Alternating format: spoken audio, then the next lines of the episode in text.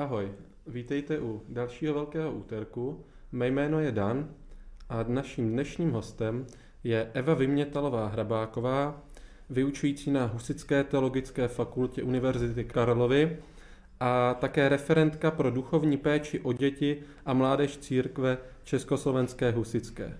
Dobrý den, vítám vás u nás v rozhovoru. Dobrý den, děkuji za pozvání. Na začátek, jak už jsem zmínil, tak učíte na Husické teologické fakultě, kde mimo jiné učíte i předmět stvořitelské mýty starého předního východu.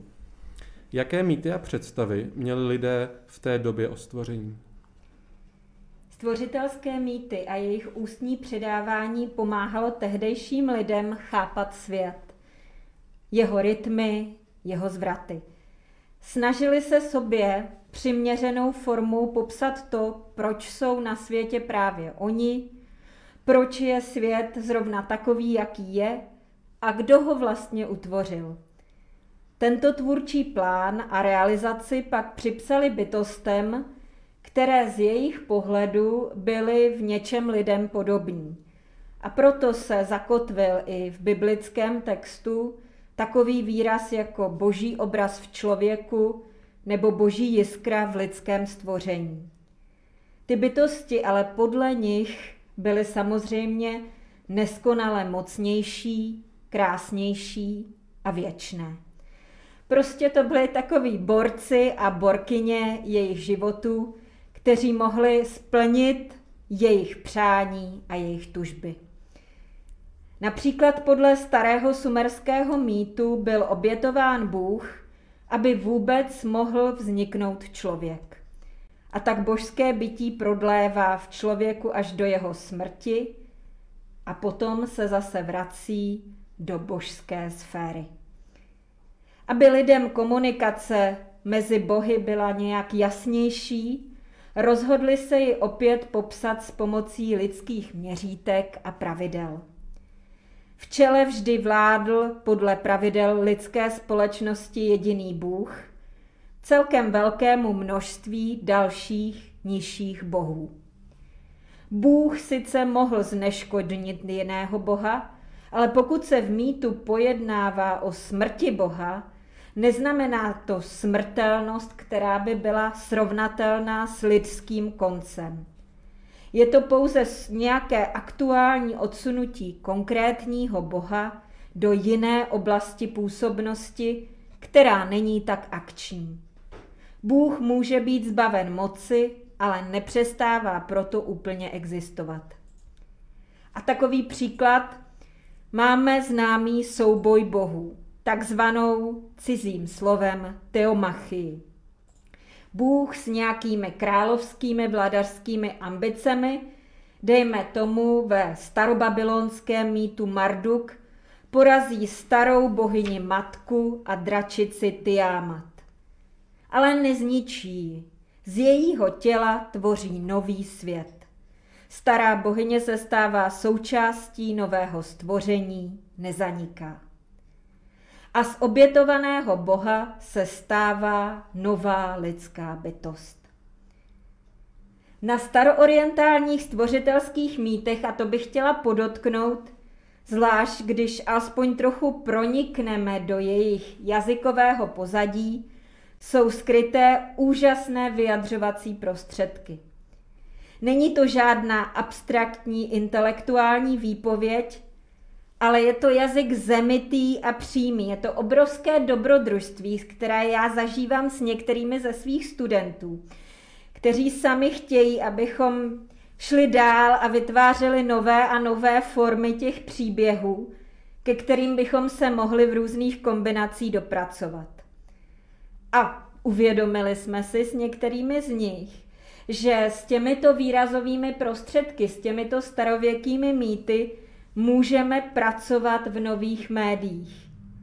A tak se pomalu chystáme na tvorbu komiksu a dokonce časem se pokusíme i o nějakou počítačovou hru. Práce na překladech a tvůrčích výkladech takových mýtů je tedy opravdu takovým uh, dobrodružstvím a stránkou, která nás posiluje, dodává nám nový adrenalin, chuť do další práce a touhou dostat se ještě dál. A já to můžu potvrdit, protože někteří z těch kolegů, i když už nemáme přímo ty vyučovací hodiny stvořitelských mýtů, se každý týden se mnou setkávají online a pracujeme právě na té tvorbě toho komiksu a těch překladů jako podkladů pro další práci. Hmm. Takže je to nepřeberné pole působnosti, co se s tím dá vytvářet. Nyní se z toho vašeho učitelského pole přesuneme na to pole eh, církevní. Co obnáší eh, vaše hm, poslání nebo práce referentky? Tak, eh, protože jsem zároveň duchovní naší církve, církve Československé husické, a také jsem vystudovala specializaci pro učitelství, rozhodla jsem se, že kromě té akademické práce Eh, mohu eh, snad pomoci i v té oblasti vzdělávání. A tak pracuji s dětmi v rámci ústředí naší církve a s mládeží z téhož oboru. Pracuji a koordinuji metodiky duchovní péče, kteří mají vlastní skupinky spolupracovníků, jež se věnují práci s dětmi v náboženských obcích naší církve, ale také ve školách, a to e, běžných školách, nikoli církevních, ale máme také naše církevní školy. V současnosti tři základní, školu směrovku v Hostivici, Archu v Petroupimi a Husovu základní školu v Rakovníku. Co je takovou obrovskou radostí pro nás je, že e, po vzoru e, větších církví se nám konečně podařilo vydat i učebnici náboženství se samozřejmě důrazy naší teologické koncepce kořínky víry. No a z ní se teď učí jak v těch školách církevních, tak v rámci výuky náboženství i v jednotlivých obcích. Moje stěžení práce s dětmi pak spočívá ve schromažďování materiálu pro tu náboženskou formaci, ale nejenom pro děti v naší církvi, ale i pro jakékoliv zájemce mimo ní. Takže samozřejmě se snažíme nabídnout své projekty i třeba ven v rámci působení volnočasových aktivit a dále. Pořádáme zážitkové akce pro děti a koordinujeme letní a víkendová soustředění dětí i celých rodin, což je pro nás důležité. No a ta práce s mládeží, tak ta je ještě dynamičtější, protože eh, mám už zdatné spolupracovníky ve věku středoškolském a řadě vysokoškolských, nebo už těch, kteří jsou v rámci svých zaměstnání. Celý rok spolu komunikujeme, neustále se eh, dohledáváme a jsme online, máme své facebookové stránky Mládež CČSH, Mladí CČSH, kde řešíme různé jednak eh, radostné záležitosti, projekty, plány, ale také třeba i určité technické svízele, které musíme dořešit. Tvoříme různé projekty a největší z nich, nebo ten, se kterého já mám obrovskou radost, je pořad Update, který si vymyslela naše mládež ve věku od 16 do 24 let, jenž vznikl v době koronaviru, aby povzbudil celou všech diecézích, ale nejen je, ale také i ty starší generace, kteří eh, se samozřejmě věnovali svým úkolům v rámci církevní činnosti, vysílali bohoslužby, ale eh, toto je velmi potěšilo. Ten pořad update eh, je možno nalézt na Facebooku, mají vlastní facebookovou stránku a je jakousi kombinací zamýšlení vždy nějakého představitele naší církve, tím nechci říct toho oficiálního představitele, ale toho, kdo eh, nějak eh, zvěstuje Krista v rámci našich společenství a je nějakým způsobem zajímavý, pozoruhodný právě pro ty mladé.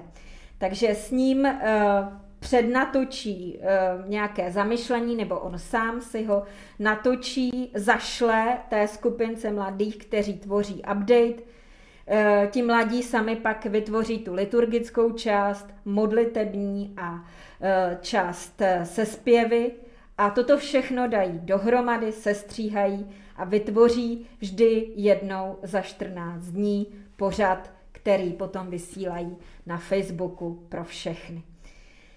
To je eh, opravdu eh, něco velmi pozitivního a jsem za to ráda, že s tím přišli sami, že jsem jim k tomu ani já, ani mý eh, kolegové, kteří se mnou spolupracují, nedávali ten stěžení podnět. Takže tady mám víru, že ta jejich součinnost v těch aktivitách církevních se bude rozvíjet. No a samozřejmě podobně asi jako v římskokatolické církvi, tak i třeba například Českobratrské církvi evangelické, tak i u nás se vždy chystá i celocírkevní setkání mladých. Minulém roce žel nemohlo být konáno prezenčně, což asi u nikoho. A letos se tedy doufáme, to setkání v nějaké podobě podaří. Takže ho opět už eh, chystáme a pravidelně se v týmu setkáváme, aby mělo nějakou žádoucí podobu. Eh, ta práce s těmi mladými je úžasná, protože oni jsou hodně afektivní, eh, s nápady, které jsou podnětné, ale ještě třeba nemají tak všechno jasně utříděné, takže se střetávají a potom se zase musíme dostat na nějakou stěžení jasnou linku. Eh, je to někdy chvilkama eh, jako náročné, ale vždycky, když skončíme ten rozhovor, ať už byl prezenčně někde třeba nějaké náboženské obci, nebo teďka online, tak mám z toho radost, že děláme něco, co má opravdu smysl. Jo, že to není nějaké oprašování mrtvých artefaktů, ale že jde o ten život a z toho, z toho mám obrovskou radost. Tak nyní už pojďme k tomu tématu exegeze. Exegeze je kritické zkoumání textu. Eh, můžeme exegovat jenom biblické texty nebo jakýkoliv literární žánr nebo jakoukoliv knihu? Tak eh, můžeme říci, že exegeze je vyvádění nebo rozkrývání smyslu biblického textu na základě nějaké hermeneutiky, což je proces porozumění. Děje se tak samozřejmě v hebrejské Biblii, kdy jsou ústní svědectví sepisována do všech možných žánrů. Jeden literární žánr navazuje na druhý, nebo z něj zase vychází. Odpovědí je, že lze zkoumat a vykládat v podstatě všechny literární žánry. Ale u těch vyprávěcí bude vždycky výklad zajímavější, tak jako když máme ty stvořitelské mýty, tak se nám lépe vykládají ty příběhy, než když máme před sebou nějaký starověký rituál a je tam za sebou jenom výčet obětí a kdo je předkládá. Takže vždycky je to barvitější, mnohovrstevnější a více se tam dá popustit přece jenom trochu i ta eh, vlna fantazie. A hodně zajímavé jsou poetické texty, protože ty jsou dle mého soudu dost výrazně ovlivněny osobou vykladače. Ta poezie působí na uh, mou emoční stránku a přestože se můžu snažit vykládat ten uh, text kriticky s nějakým odstupem, tak se od toho úplně neodpoutám nikdy. Takže můžu si říci, že budu zkoumat dobu, třeba u žalmu to je velmi obtížné, protože se nikdy nedostanu ke stoprocentnímu jasnému závěru, nějaké okolnosti vzniku textu, situaci autorů, redaktorů, smysl té poetické výpovědi, ale jestli to má mít nějaký esprit, nějaký náboj, tak tam stejně musím dát nějaké ty své vlastní finesy a potom se to ponese dál. Takže takový je rozdíl. Prostě je to literární žánr od literárního žánru jiné, ale dá se vykládat vše. Jaké jsou metody exegeze? Eh, tak metody exegeze to jsou eh, opravdu ehm, otázky, které eh, jsou velmi obšírné.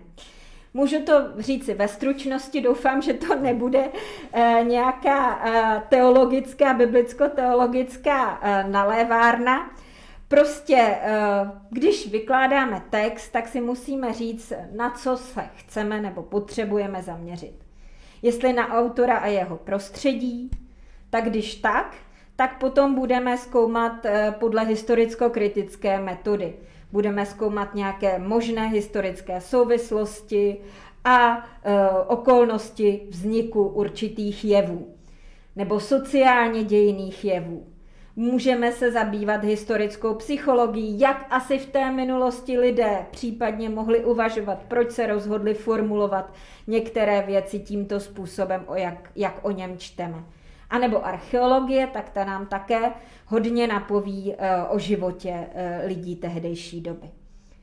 Nebo využijeme jiné metody zaměřené na texty a jejich svět. Sem řadíme aktuálně velmi oživenou lingvistickou strukturální metodu.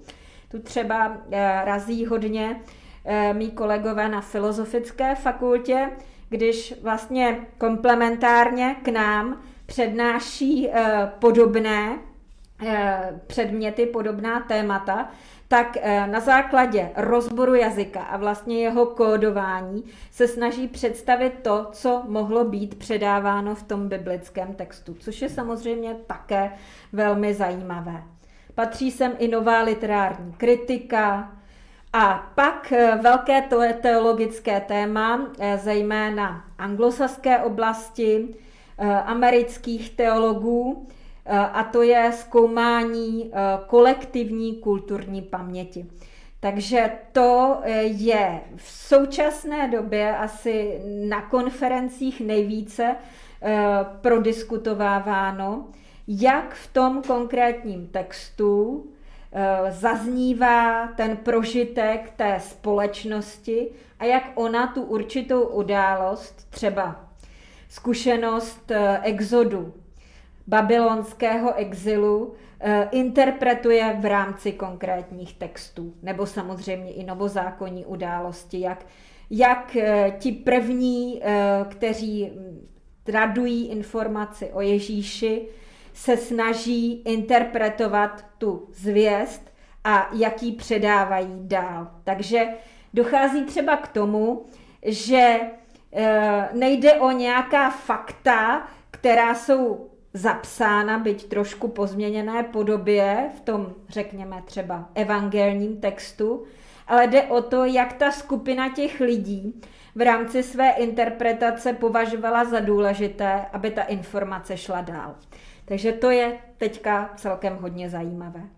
No a pak ten starý dobrý kanonický výklad písma, ten e, vychází z reformace a prostě zkoumá text sám o sobě, tak jak je zapsán v Bibli, ať už hebrejský, anebo potom e, řecký v Novém zákoně.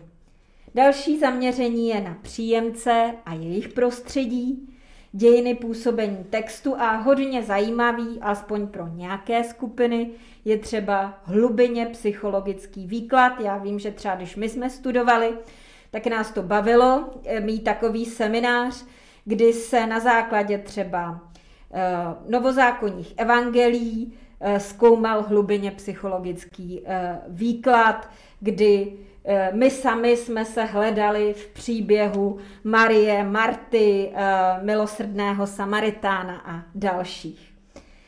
Třeba právě pro tu mládež eh, je často lákavá exegeze biblických symbolů, eh, pro ně, eh, právě pro tu mnohovrstevnost toho symbolu, třeba jako je symbol stromu, holubice, kříže, se dostáváme dál, ukazuje další rozměry lidské existence, tak to je často baví. No a třeba pro tu mladší mládež je dobré i to bibliodrama které eh, tím, že si zahrají, se napojí eh, do eh, toho světa, toho příběhu a dokáží prožít třeba nějaké věci, kterým by na to běžné čtení úplně neporozuměli. No a potom máme metody zaměřené na věc jako takovou a její svět, což jsou takové už jako hodně teologicky vystylizované metody jako ten jasný dogmatický výklad Bible, kde se propojuje ten biblický svět se systematickou teologií, tedy s tou výpovědí dogmatickou, která je samozřejmě velmi důležitá, ale pro ty adresáty někdy už obtížněji přijatelná.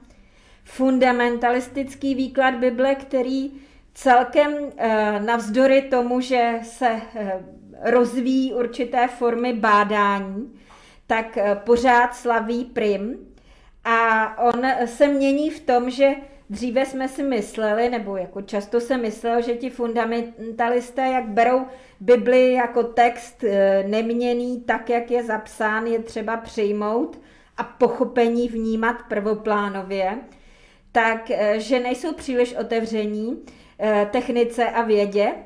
A oni eh, jsou, někteří z nich, a dokonce vlastně využívají určitých vědeckých poznatků, a to i z oblasti přírodních věd, k tomu, aby argumentovali ve svůj prospěch.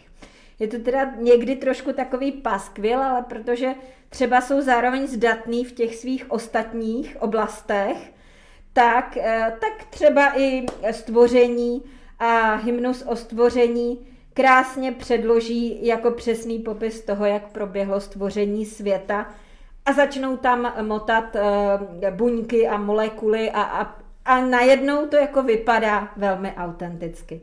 Takže pozor na to, není to tak, že by žili v nějakém, uh, nějaké imunní oblasti vzdálené terminologii vědecké jakékoliv.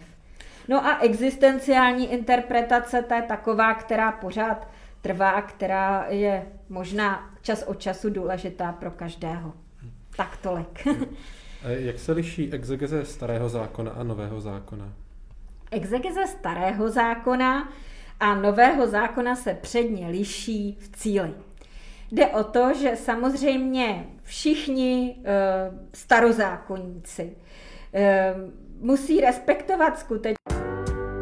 Bible není jenom pro křesťany.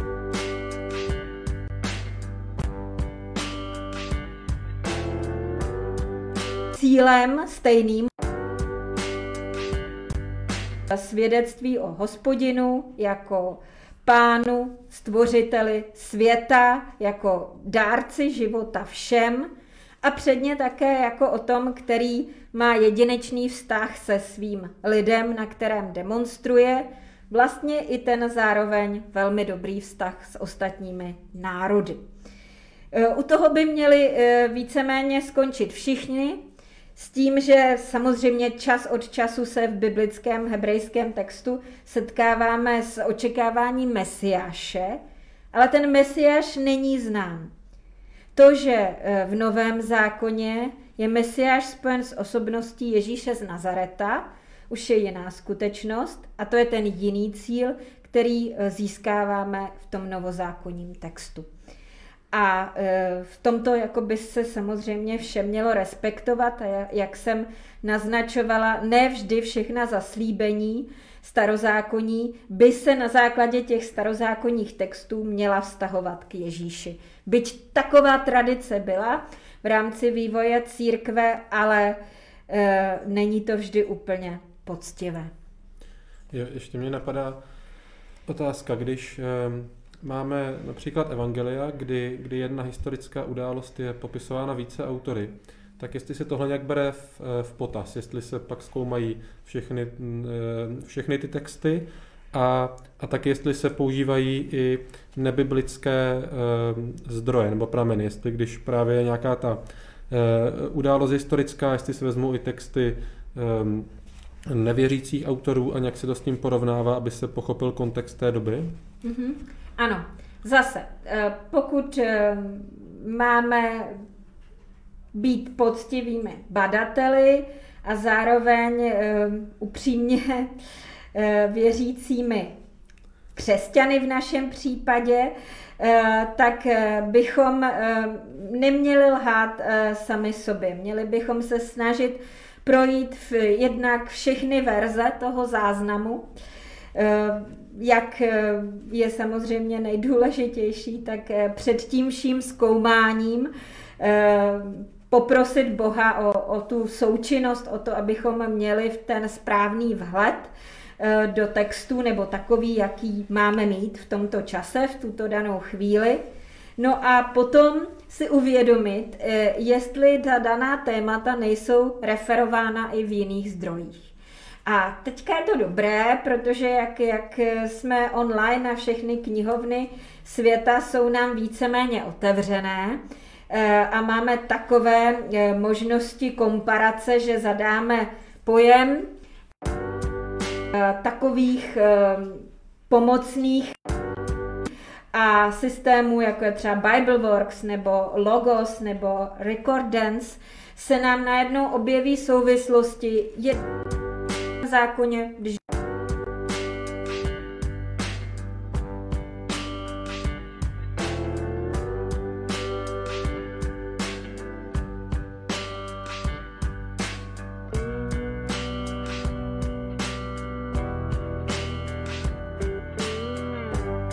třeba úseku toho, když je Ježíš řekne milosrdenství chci a ne oběti, může udělat obrázek, co všechno se pod tím uh, dá pochopit a kde to najdeme.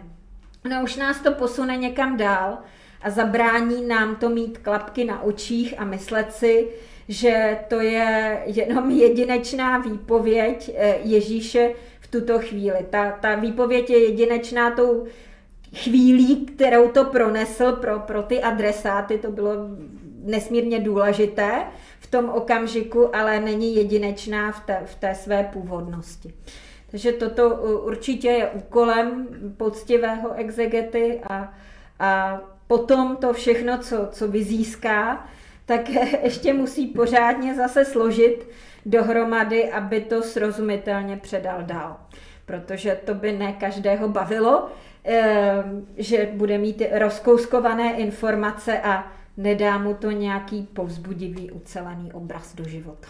A předpokládám, že asi ideální je zkoumat ten text v tom jazyce, ve kterém byl originálně napsán.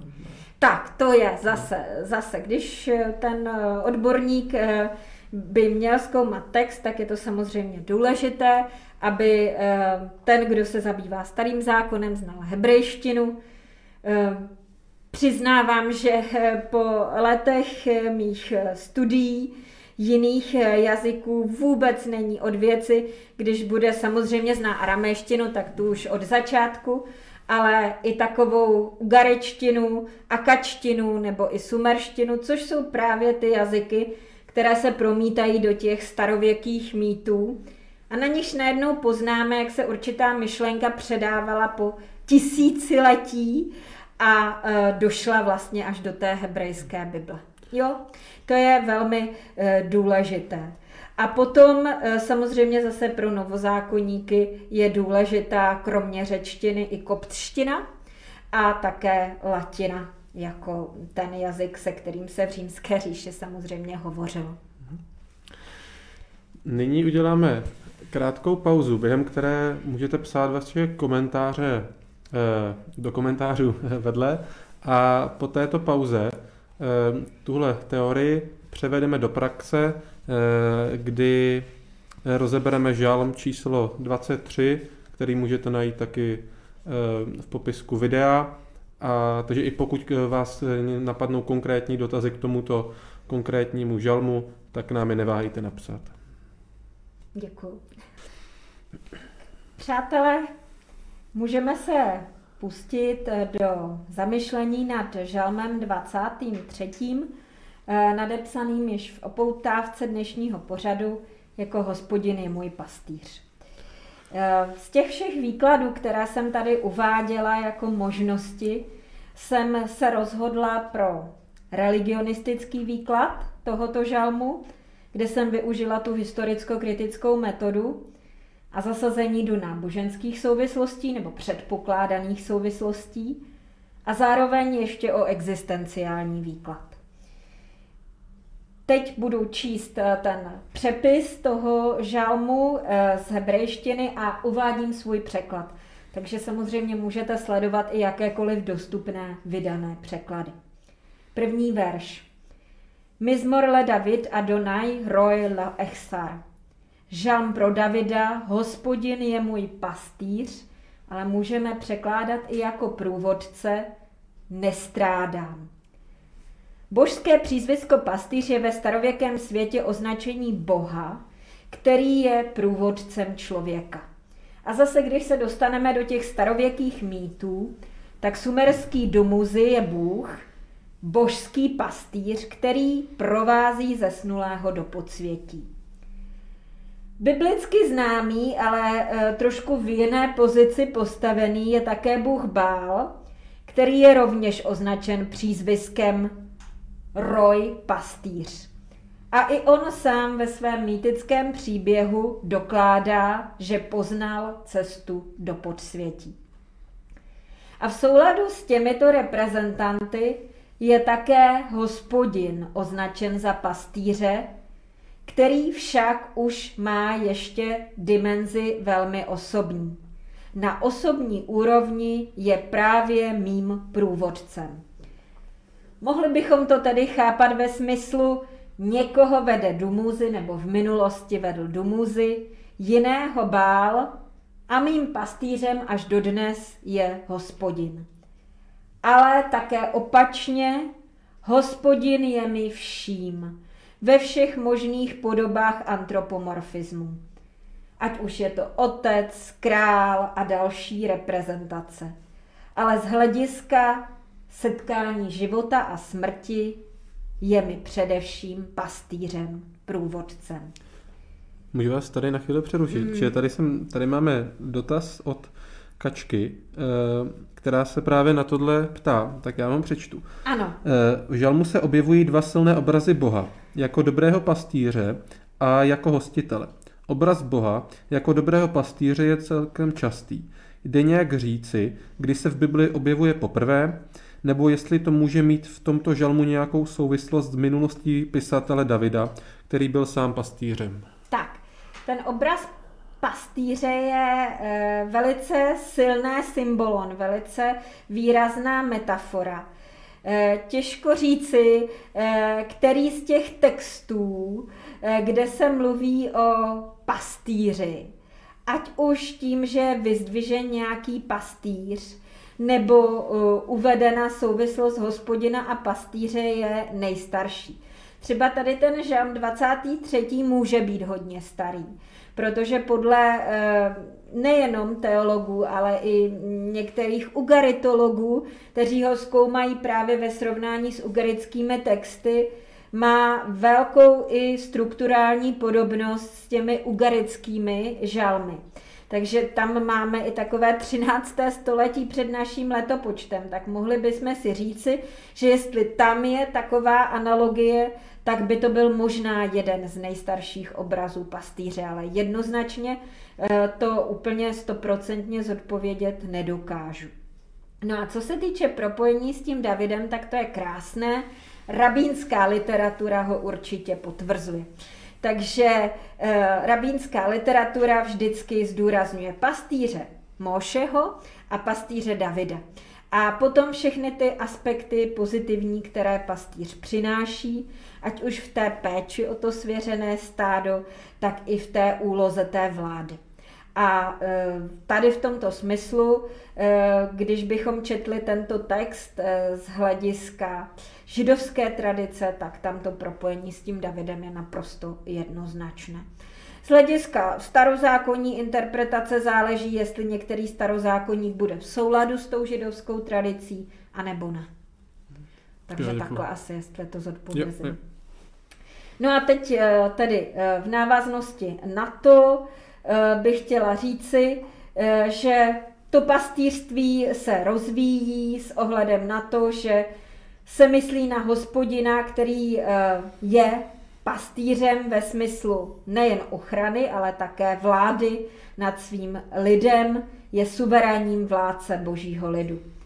No a co je zajímavé, nebo pro mě bylo zajímavé, že tento žalm eh, i s tím, že nestrádám, že, že nemusí mít ty úzkosti, je propojen eh, s oslavou hospodina, která je nějakým způsobem, ale ještě druhotně propojena se skutečností, že Bůh je pánem nad životem a smrtí.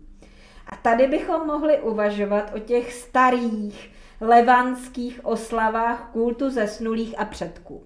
Religionisté to kvitují, eh, někteří starozákonníci eh, na to pohlížejí s nedůvěrou, ale jiní s tím souhlasí. Já bych řekla, že to tak skutečně je, protože ten boží lid nežel odseknutě od ostatních etnik, ale věděl, co to je kult eh, předků. A tak eh, to, co ten žálm eh, může být, jakýsi produkt, je možná jakási slavnost kultu předků, která se v hebrejském prostředí nazývala Marzeach, což má takové hezké označení dumpitky. To byly velké slavnosti bujarého pití a, a konzumace, všeho možného, které měly být pohoštěním pro zesnulé, a zároveň oslavou toho Boha, který je nadějí na ten dobrý život. Co se týče existenciálního výkladu, pro který jsem se rozhodla, tak eh, tady to, že hospodin je můj průvodce a proto nestrádám, můžeme vidět s ohledem na vlastní životní směřování, na naše plány a výzvy, tak vlastně stále toužíme po průvodci našich dnů. Pochopitelně víme, že nás doprovází blízcí, rodina, různé autority a samozřejmě také přátelé, ale do ostrých zatáček a výmolů se často s námi nedostanou. A proto věřím, že v tuto chvíli nemůžeme zůstat sami a jako křesťané vnímáme právě toho průvodce, toho pastýře v Ježíši. Jako e, židé bychom ho samozřejmě viděli v hospodinu králi Izraele. Obojí je v souladu, tady v tomto směru, v té existenciální interpretaci se můžeme setkávat s obojím. Tolik k tomu prvnímu verši. Můžeme možná pokračovat dál, je-li e, ještě možnost. Druhý verš. Bineot deše jaribiseny almé menuchot je nachalený. Na šťavnatých loukách mě nechá poležet, k vodám odpočinku mě doprovází právě ten pastýř. No a zase prokazuje přízeň svému lidu i každému jednotlivci, takže mu dopřává zabezpečení jeho existence – Představte si, že to je právě ten prostor, kdy eh, lidé byli závislí na té přírodě a tučné pastviny, které nasytily stádo a ty klidné vody, které dopřály člověku během úmorného dne čas pohody, radosti, osvěžení, byly nesmírně důležité. A tak si představují, že eh, jestliže je jim Bůh na blízku, tak je to právě zakoušením těchto dober, které mají během svého života. No a zase, když zkusíme nějaký existenciální výklad, tak můžeme říci, že náš život každého z nás, sami to víme, je vyplněný spoustou povinností, úkolů a závazků. Teď si je vyplňujeme ve svých diářích a pořád se na nás takhle jako ukazuje. Máš všechny úkoly, máš všechno splněno, kdy máš deadline. Tak to všechno tak stále v sobě nosíme, ale zároveň je velmi důležité, abychom pro ty úkoly a plnění závazků měli čas, dobré zázemí a dobré spolupracovníky. A když nám to vyjde jako ty šťavnaté, louky a ta klidná voda, tak je to obrovské požehnání. Takže to je samozřejmě velmi důležité třeba pro to pochopení, jak tento verš může působit na nás. No a jo, máte je, dotaz? Já bych dal, já právě tady, eh, nebo naši diváci mají dotazy, tak bych jim určitě, dal teďka prostor. Určitě dávám prostor. Eh, Tady Václav se ptá, co může tento text říci k probíhající pandemii? Jestli v něm čtete nějaké poselství? Eh, já jsem na to právě myslela. Hmm. Myslela jsem na to zejména s ohledem na ten eh, čtvrtý eh, verš, ke kterému se dostanu. Tak já k němu přeskočím jo, rovnou. Ono to, myslím, zas tak nevadí. jestliže půjdu roklí stínů obrazů smrti, nebudu se bát, vždyť ty jsi se mnou. Tak e, to je vlastně takový ten e, zvrat, kdy všechno dobré je ještě lepší, když hospodin žehná a, a doprovází mě, ale teď najednou na mě sáhla smrt a e, já si kladu otázku, jestli vlastně lidově řečeno vše není v háji. Jestli eh, všechny ty e, naděje a touhy a ty obrazy, které jsem e, měla, nespadnou do té propasti a, a ty stíny mě uchvátí a rozloží. A už nebudu.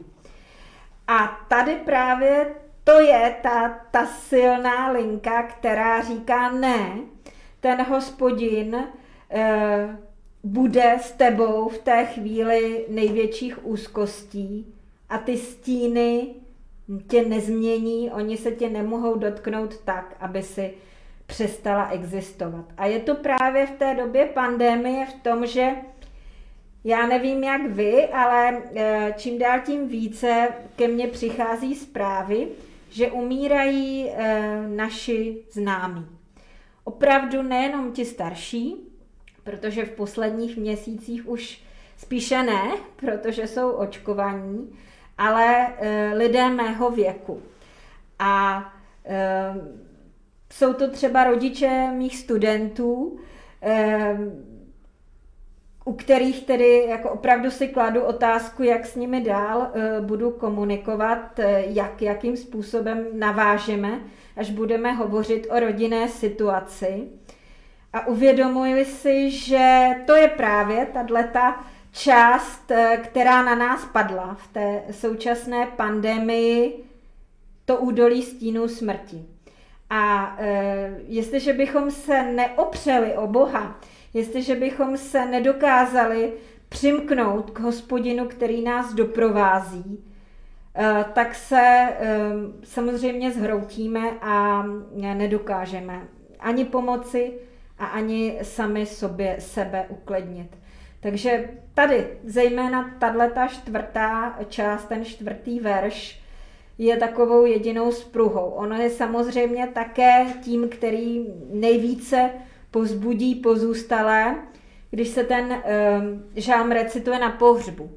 Ale uh, tady to má ještě takový celostnější záběr, ta všeobecná úzkost, která nás obchvacuje, tak je tím uh, nějak uh, jako poznamenána. A uh, tenhle ten verš uh, nám může dát novou sílu, jak obstat. Jak já vám děkuji, že jste nám Eh, ukázala vlastně, jak, jak to může fungovat v praxi. A celý bych to uzavřel jedním dotazem tady. Eh, a to, že vy jste zmiňovala nějaké weby, kde si může laik dohledat nějaké výklady souvislosti k různým pasážím. Tak jestli byste mohla na závěr takhle zmínit, jak to může udělat laik bez toho, aby se musel učit všechny ty jazyky, ani by musel spolupracovat s vědci z celého světa. Tak, Eh, tak eh, určitě je důležité, aby byl propojený eh, s dobrou skupinou. Jo? Přátel, lidí, ať už když je věřící, tak, tak z té komunity nebo širších komunit, kteří směřují ke stejnému, tedy k Bohu a k jeho synu Ježíši. Nebo Eh, nějakým způsobem eh, byl senzitivní na to, co eh, můžeme slyšet a čeho se jako můžeme dotýkat v tom svědectví. Existují samozřejmě profily církevní, jak římskokatolické církve, to určitě víte, a používáte Christnet nebo Evangnet nebo naše církev, má stránky CČSH aktuálně, eh, kde je samozřejmě prostor i pro mladé, zvídavé lidi, eh, kteří by se chtěli dozvědět eh, něco o Bibli a setkávat se třeba s vrstevníky, zamýšlet se nad těmi texty. No a potom jak jsem už naznačovala, máme vlastní komunity facebookové, kde když se člověk ozve s nějakou prozbou a snahou dostat se dovnitř, aby poznal, jak člověk se zamýšlí nad biblickým textem, jak ho žije, jak, jaké věci řeší s ohledem na ten e, nárok Bible na člověka, tak e, většinou pustí takového upřímně se snažícího člověka do té komunity, aby, aby to zaznamenal, aby se mohl zapojit do toho jejich světa, což jsou třeba naše stránky což je Mladí CČSH nebo Mládež CČSH, nebo i ta vlastní facebooková stránka Update, kde se dá také komunikovat a oni jsou velmi rádi,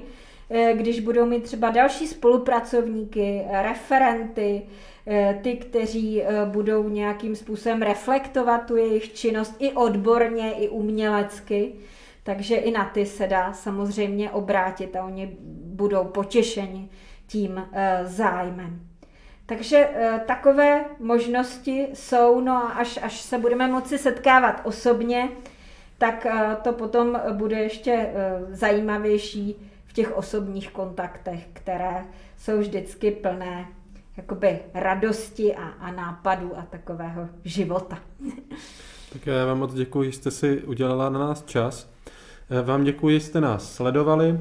A ještě bych vám rád připomněl, že eh, v popisku videa najdete i naše předchozí rozhovory ve formě podcastu a budeme se na vás těšit eh, příští měsíc. Naschledanou. Naschledanou.